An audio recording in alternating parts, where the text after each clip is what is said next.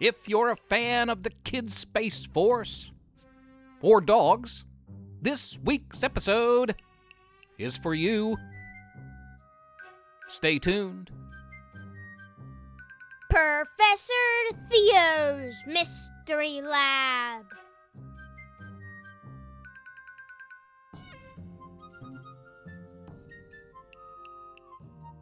I'm Professor Theo. Welcome to the lab.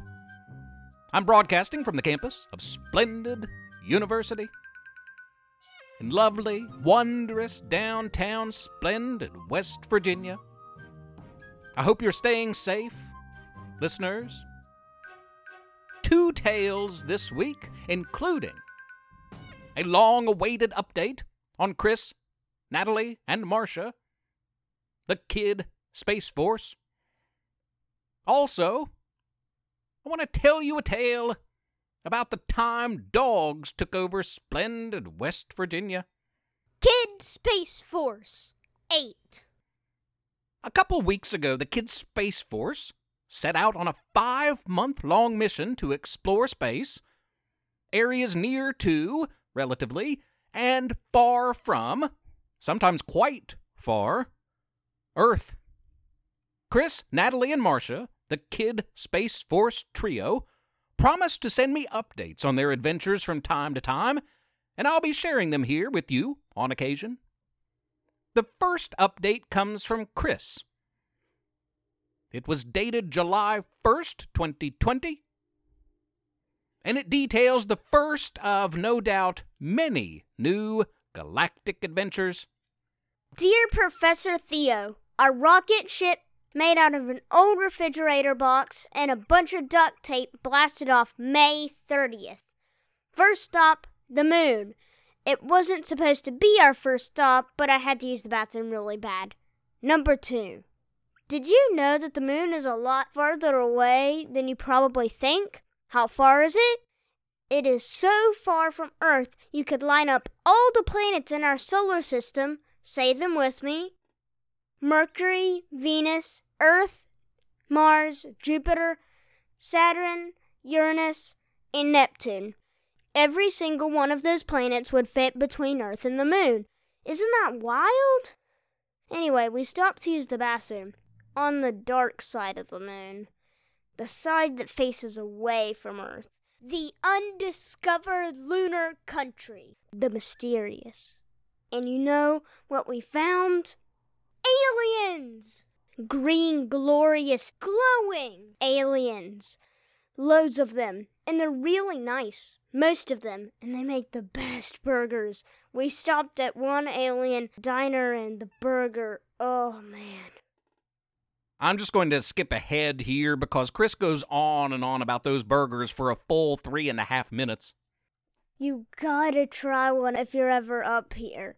Anyway, we bought 10 for the trip. I got to use the bathroom, I got my burger, and we left to resume our trip only to find that our spaceship had been stolen. It was gone. I freaked out. Natalie and Marcia, too. Some witnesses saw a couple alien creeps hanging out near the rocket shortly before it blasted off and headed towards Mars. So now we have to rent a spaceship from the spaceship rental place on the dark side of the moon and set off a course to explore Mars and get our original ship back from those alien thieves. And we better not get out of the ship. Crushing pressure. We wouldn't even be halfway through Mars's atmosphere before we'd be crushed to smithereens. That's all the updates for now. We'll send more soon. Wish us well. Best to you, Kid Space Force. From all of us. We look forward to hearing more. The 4th of July is in the rear view mirror now, and we are deep in the heart of a scorching summer.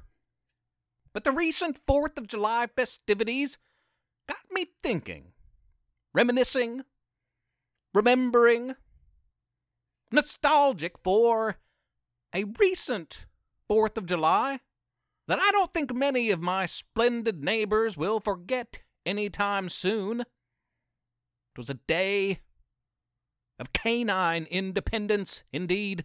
Canine Independence Day. Do you know a dog's least favorite night of the year? Without a doubt, it is the 4th of July. Why would a dog not like celebrating America's birthday? It has nothing to do with the origins of the United States, and everything to do with something loud and quite aggravating that accompanies many 4th of July celebrations fireworks. Dogs hate fireworks. Dogs of all sizes, shapes, and breeds often cower under tables and chairs as colorful, controlled bombs burst in the air over their residential neighborhoods. That all ends this year, though. The dogs all banded together to take back the 4th of July. Beagles and bulldogs teamed up to rid the town of all its black cat firecrackers, while poodles took care of the poppers. Rottweilers were on the Roman candles, and boxers hit all the bottle rockets. Mastiffs worked to drown all the M80s before they could explode in the night. Shih Tzus took care of the snaps. They worked long and hard all through the night, and by the time the night of the 4th of July arrived, no explosive delights could be found anywhere. Kid detectives Jen, Ben, and Red were investigating, but for the first time they were unable to crack the case. Perhaps it was because Barnum, the detective dog, acting as a double agent, kept leading them astray. Pit bulls giggled, terriers chuckled. Kid superheroes Buck Travers and Mandy Magic and Nick Newton got in on the act too. Their super intellect needed to bring blasts of joy back into the empty nighttime air. They were no more successful than the kid detectives, though. German shepherds guffawed. Dalmatians danced with joy. The St. Nick Squad was called in for a bit of Christmas in July fun. Nobody's better at finding lost things than the super sneaky secret agents from the North Pole, but their frustration grew in the humid, nighttime air, unable to find a single firework, while schnauzers snickered and hounds huffed happily. The town was traversed, searched, and combed endlessly by the kid detectives, kid superheroes, the St. Nick Squad, and more. But no fireworks were ever found. No blasts were heard that night, indeed. The skies stayed dark, and the neighborhood stayed quiet, silent, peaceful, serene. Except if you listened closely. You might hear dogs laughing it up, calm, cool, and collected as they were, without a care or fear in the world. It was Canine Independence Day. Fireworks stands soon restocked, and subsequent Fourth of Julys saw all reveling in fiery fireworks glory, but none will soon forget. The year splendid went to the dogs, quite literally.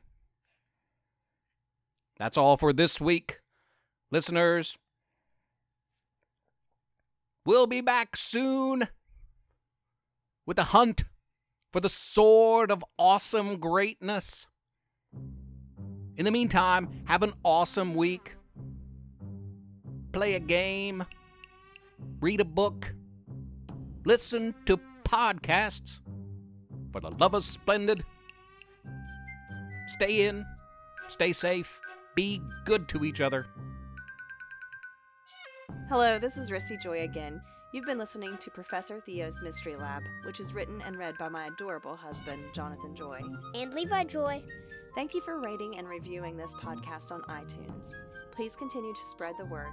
Also, consider supporting this project by making a small monthly pledge at ProfessorTheo.com.